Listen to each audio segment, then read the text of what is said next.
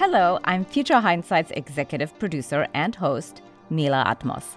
We're trying to practice what we preach here at Future Hindsight about how rest is a really vital part of any activist's toolbox. Civic changemakers need to take a break from time to time, and so do we. But while we recuperate from a busy first quarter of 2023, we're going to share a podcast with you that really aligns with our mission to take big ideas about civic life and democracy and turn them into action items for you and me. The biggest action item for all of us is the climate crisis. And it's an international question, of course, but one that we can influence locally and put at the heart of demands and decisions in our democracy. In the podcast Drilled, investigative journalist Amy Westervelt turns a kind of true crime lens on climate change. In the new season, Light Sweet Crude, Amy heads to Guyana to investigate the emergence of a new oil state amid the climate crisis. It's a wild ride. Here's the first episode.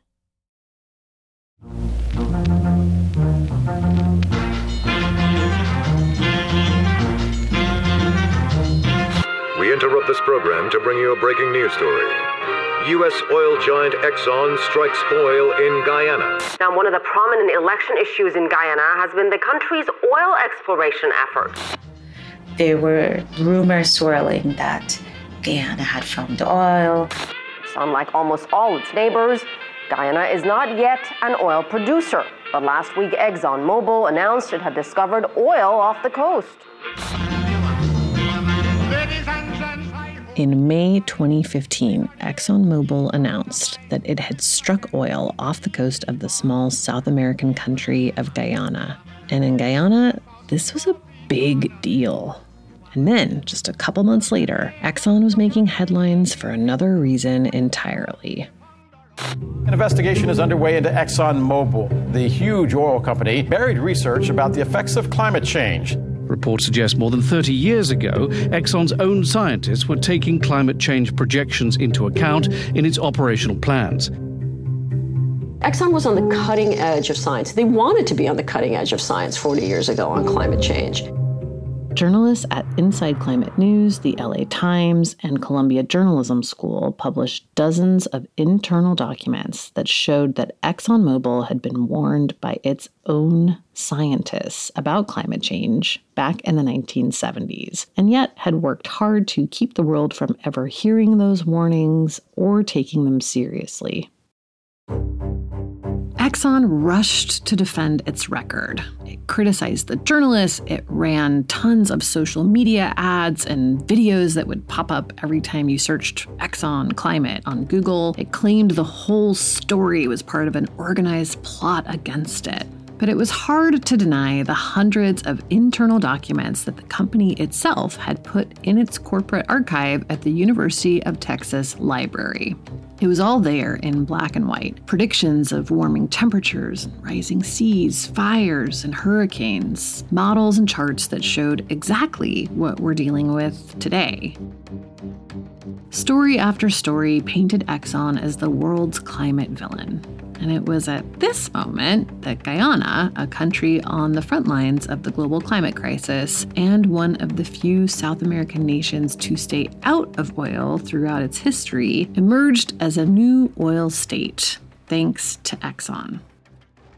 As time went on, Exxon began projecting that oil from Guyana would make up around 25% of its total global output. So, to recap, the same year Exxon was exposed for blocking climate policy for decades, they decided to start a whole new project doing offshore drilling in Guyana. A project so large that it's what climate experts call a carbon bomb. Knowing everything they know about climate change and the role fossil fuels play in it knowing the inevitability of oil spills and flaring and things going wrong. Not in the 1970s when they were just learning about these things, but now when they know so much.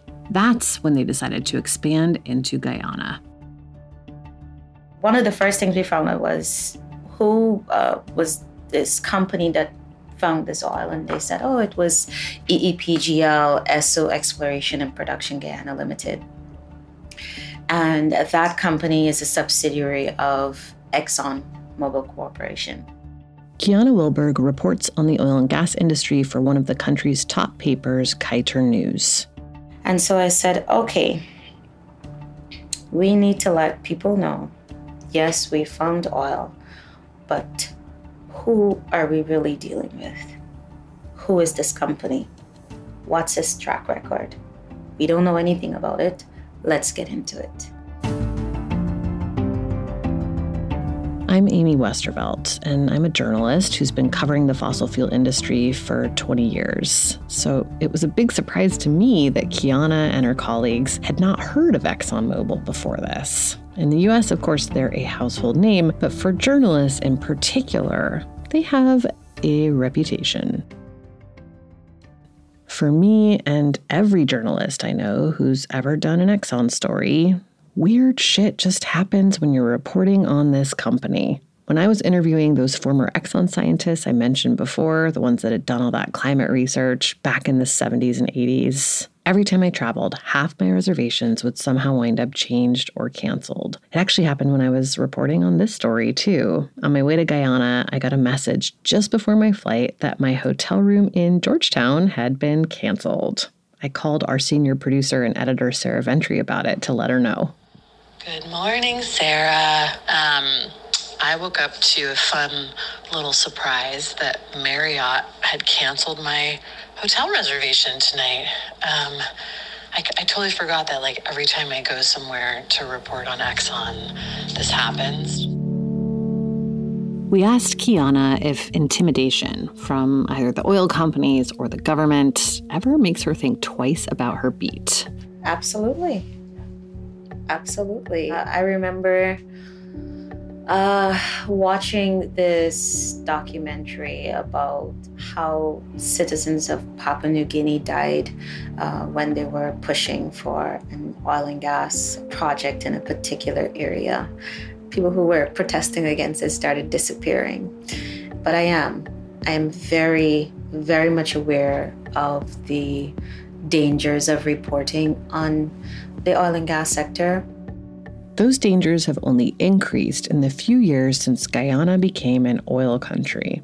For decades now, the fossil fuel industry's story has been that oil equals development and prosperity, equality, stability, a better quality of life. As the world's fossil fuel companies race to tap the last of the planet's oil reserves, we have a chance to examine that promise up close, in real time, this season, life and death in the world's fastest growing economy. The purpose of an oil company is to make money, they have no other purpose. If you have abundant natural resources and you could use those natural resources in a very responsible manner to help lift your people out of poverty, that's what I, I, I support. It's really extraordinary the leverage that the industry has over the country, and it's inexplicable. The amount, the number of, of attacks we have received from members of the government, um, it shows that the government is not ready to accommodate um, persons who are willing to speak out. 1.2 billion gallons of sewage in our pristine ocean. So we'll be getting roughly a gallon of shit for every barrel of oil they take out. And that's the deal in a nutshell. I thought it was hard to report on the CIA, and I came to understand that Exxon was far more difficult and a little bit scarier, even. Welcome to Light Sweet Crude, a special crossover season of Drilled and Damages. Stay with us.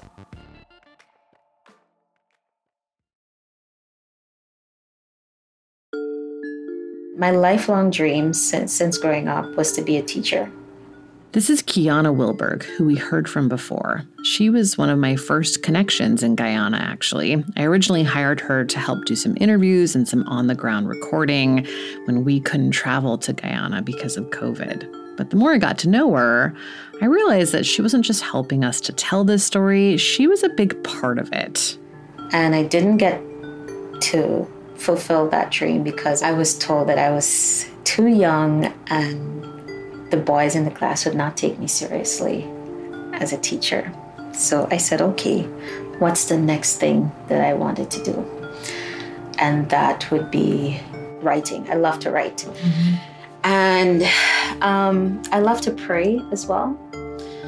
So I remember praying and I said, you know, God, if you channel me in a direction to get a job that allows me to do what I love, that allows me to write, I'm going to give 1000% of myself every single day. The next day, I got this job. This job was working as a reporter at one of the country's largest newspapers, Kaieteur News. She was young, 19, maybe 20, and she had no idea what to expect.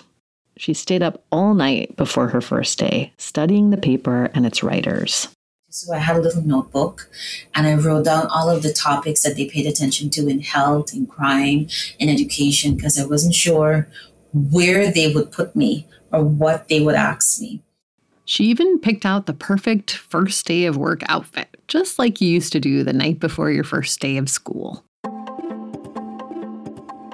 I remember having this black jacket with gold buttons and uh, matching um, green green inner top and black pants with uh, green shoes.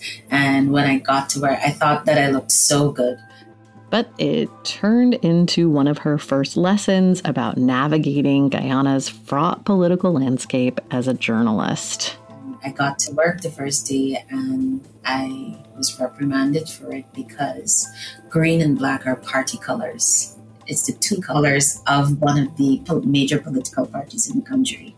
If you go out there as a reporter, they automatically ask you, Oh, are you a representative for this party? That's a big deal in Guyana, where politics are tense and racialized. You have predominantly blacks and you have predominantly Indians. And there are parties that represent those interests. Mm. Leading up to elections, you will see both sides reminding of things that happened five years ago, 10 years ago, 50 years ago. You, you will hear them beating these racist drums ev- like every single time it's leading up to elections. And so, unfortunately, even at this media entity, when it gets to that time, you see some people say good afternoon and some people don't. According to Kiana, oil drilling has exacerbated the problem. It's more cutthroat. And there's no apology. There, there's no apology for it. There's no care for window dressing anymore. It's going to be vile. It's going to be disrespectful. It's it's oil is just making this the the politics. It's getting toxic. It's it's reaching an extremely toxic level. That's pretty concerning in a country with a history of political battles turning violent. The fact that politics are turning ugly in the wake of oil doesn't exactly bode well for stability in Guyana. Americans are, of course, no strangers to divisive, toxic, racialized, or even violent politics either. But to give you just one example of just how bad it's starting to get in Guyana, Kiana told us about a fight over one piece of oil related legislation that actually ended up in a wrestling match. Seriously, some politicians ended up rolling around on the floor of the National Assembly. And sir, we are witnessing now unprecedented vulgarity in the National Assembly of Guyana. The opposition resorted to whistling, stealing the mace, and that instrument, if it's removed from there, you cannot pass a law. Oh, wow. So the opposition tried to steal the mace so that they can pass it. And it was a tug of war between the members of the opposition and um, the parliamentary officials. And there are images uh, online with the, a parliamentary official lying on the ground, hugging the mace so that it cannot be, be stolen from him. That sort of thing has been happening more and more in the past couple of years as Exxon started actually producing barrels of oil. Suddenly, the potential for oil profits has become real money in government accounts. Roads are being built, government programs are being announced. Guyana's capital, Georgetown, it's an oil boom town now that caters to foreigners in the oil business. There are high rise hotels springing up all over the place. It's impossible to get a reservation at the most popular restaurant in town. Old colonial homes near the waterfront have been torn down and replaced by modern apartment buildings or condos where oil execs from Houston rotate in and out competition for power and wealth has intensified, turning up the heat on long simmering political, ethnic, and class resentments. When that first announcement was made in 2015, it was just the earliest hint of what was to come. Exxon had figured out that there was oil off Guyana's coast, but it needed to understand exactly how much and how accessible it was. Once that was determined, it had to commission unusually large and complex offshore rigs to get at the oil. These were not your standard offshore platforms. Exxon needed to be able not only to drill in extremely deep water, but also to store large quantities of oil at sea and ship barrels directly from the middle of the ocean. It takes at least two years to build these things. They're called floating production, storage, and offloading vessels, or as we heard a lot of people call them, FPSOs. They cost up to $3 billion each, and they can take up to a year just to install and get going. So it makes sense that while Exxon announced that it had discovered oil in Guyana in 2015, it didn't actually produce its first barrel there until 2019. When that happened, the country's president at the time, David Granger, was so thrilled he declared the day a national holiday. Guyanese, I shall issue a proclamation declaring the 20th of December as National Petroleum Day. In those four years from the discovery of oil to the production of it, Kiana Wilburg set herself the task of learning everything she possibly could about the industry and about the company that Guyana was partnering with. I distinctly remember I said, okay, you know what? I don't know anything about oil and gas. Um, editor in chief at the time, Adam Harris, said, you know, I have a book somewhere at home about Exxon the book was one of the all time masterpieces ever written about Exxon, Private Empire. I'm Steve Coll, and I am the author of uh, Private Empire Exxon Mobil and American Power. Steve Coll is also an investigative journalist for The New Yorker. I thought it was hard to report on the CIA, and I came to understand that Exxon was far more difficult and, and, and a little bit scarier, even I joked with my colleagues that, you know, if I if I disappeared, like if some van pulled up beside me on the street and I was bundled away, and they never saw me again, that it wouldn't be Al Qaeda, which I had reported on. It wouldn't be the CIA, which I had reported on. It'd probably be Exxon. They have that way of creeping people out of intimidation, actually and it's a it's a strategy, and they're very um, practiced at it and effective at it. They have a lot of power and resources with which to intimidate people. Kiana photocopied Coll's book for her colleagues. Reading it, she could tell she was signing up for a big challenge. But it wasn't all on her shoulders. Her paper, Kaieteur News, knew that Guyana getting into the oil business was a big deal. So they created an oil and gas desk and put five journalists on it some for oil, some for gas. They all read those photocopies of Private Empire and then came up with questions they wanted answers for. Everyone was armed with pencils and exercise books, notebooks, and we were writing down all the questions that we want to ask, that we want to find out and do research about. As they did their research, they would publish it in a series of weekly articles. And we started out with everything you need to know about ExxonMobil. And some of our stories um, looked at the environmental issues, concerns that countries, uh, civil society groups had about ExxonMobil's operations. One of those concerns was, unsurprisingly, climate change and the extent to which a massive new oil project would be exacerbating a problem that the country and the world is already facing. Guyanese President Irfan Ali has painted sort of a robbing Peter to pay Paul picture, claiming that oil money will help Guyana pay for the cost of adapting to climate change. Never mind that it will also exacerbate the problem, and Guyana's capital, Georgetown, is below sea level already. In fact, it was already below sea level when it was built. Back in the late 1700s, the Dutch colonized the area and engineered a canal system for Georgetown similar to those they built in the Netherlands. Now there are hundreds and hundreds of these in Guyana all along the coast. So you have the seawall, but there are breaks in the seawall all along that has these openings, that has a sluice. And so it's like a gate that opens and closes. So at low tide, it's open to let water out. At high tide, it's closed to keep the seawater out. Salvador de Carries was born and raised in Guyana. Today, he works as a tour guide there. And right now, even, there are parts of the East Coast, and even here during spring tides, you should see the waves coming over the top of this, the wall. So, any kind of rise in sea level, we're in trouble. How much do you keep building this wall up?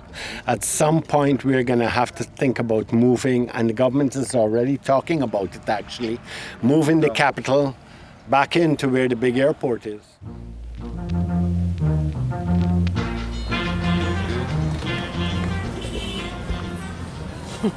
I was walking around with this yesterday, and someone was like, Man, why are you walking around with that brush?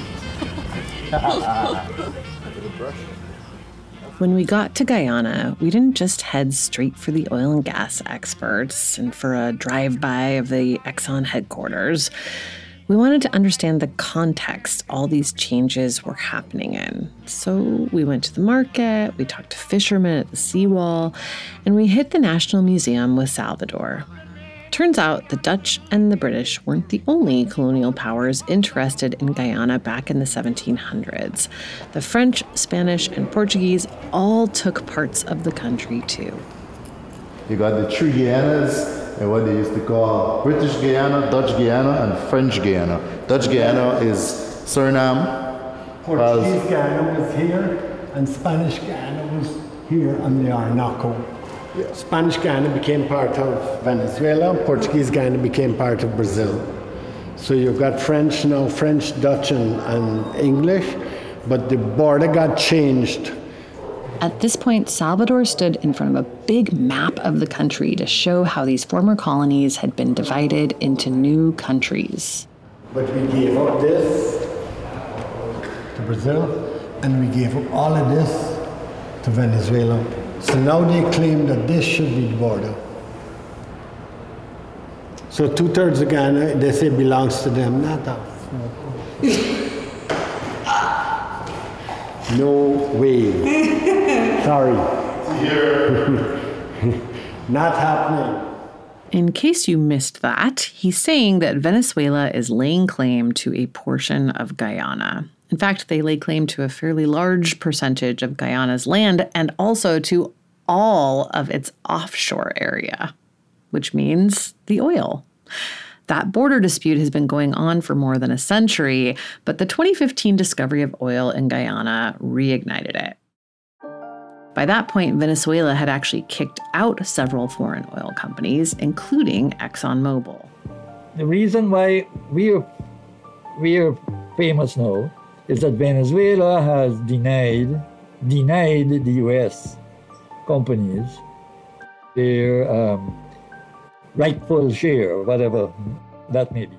This is Alfred Bhulai, an engineer and energy expert in Guyana, who says there have been various research projects around oil in the country for decades. Today, he works for Transparency Institute Guyana, which pushes for increased government transparency. So I, I knew there was oil being drilled, and certain knowledgeable people knew that uh, particularly um, Mr. Burnham in, in the 1970s, the, the former president. That's former President Forbes Burnham. The country officially gained independence from Britain in 1966, but it didn't have its first entirely democratic election until the early 90s. In the lead up to independence, the most popular party was the People's Progressive Party, the PPP. And at that point in the 60s, it was a cross racial party led by two men, one of Indian descent, Cheddi Jagan, the other of African descent, Forbes Burnham. Like a lot of other South American political leaders at the time, they were both leftists, and they had strong opinions about who should own and benefit from Guyana's natural resources. Not Western oil companies, for one. They wanted Guyana's resources to benefit its people. Also, like a lot of South American countries, Guyana was on the CIA's radar at the time, and they had strong opinions about which of these two men they'd prefer to see in charge of so many resources. Burnham, the one who didn't spend quite so much time with Fidel Castro. As they have done in so many countries, the CIA leaned on racial differences to split the parties into two and then backed Burnham. Despite its relative stability compared to some of its neighbors, Guyana wasn't a big target for its oil because it sat beneath the ocean floor some 40 miles off the coast. So, from the 1970s to the early 2000s, the big US oil companies were really concentrating on Venezuela. So, I am absolutely sure that they knew there was oil there and just waited if Venezuela is going to play bad then they said, well, okay, we have oil elsewhere. And then negotiated a, a, a very sweet deal. And uh, so, so the people who knew about oil knew these things, but the general public didn't. Bhulai thinks it's possible that Venezuela and Guyana's oil are fed by the same reserve, which could be further fueling Venezuela's attempts to stop the drilling in Guyana. All of this got Kiana Wilburg and her team at Kaieteur News thinking about one key question that they had not been able to find an answer to about Exxon's sudden presence in Guyana. What's the contract that we have with this company? Steve Coll's book, Private Empire, is filled with details about what kinds of deals countries like Equatorial Guinea, Chad, and Guyana's neighbor, Venezuela, had struck with Exxon. In 2016, a year after Exxon discovered oil offshore, Kiana and her newsroom wanted to know where Guyana stood compared to those other countries. Equatorial Guinea had only gotten about 8% royalties in its contract. Chad got 10%, but Guyana was more stable and developed than those countries had been when they inked contracts with Exxon. Surely they would get more. And it took us a year of writing over and over and over and over to release the contract, release the contract, release it, release it. Next time on Light Sweet Crude. This is something that was hidden from media since 1999. No one saw this document. The majority of people, including the IMF, have gone on record as saying it was a very unfair deal for Guyana. I began talking to someone there, and he said he would like to do a case, but nobody would do the case for him to challenge the oil, and I said, I'll do it.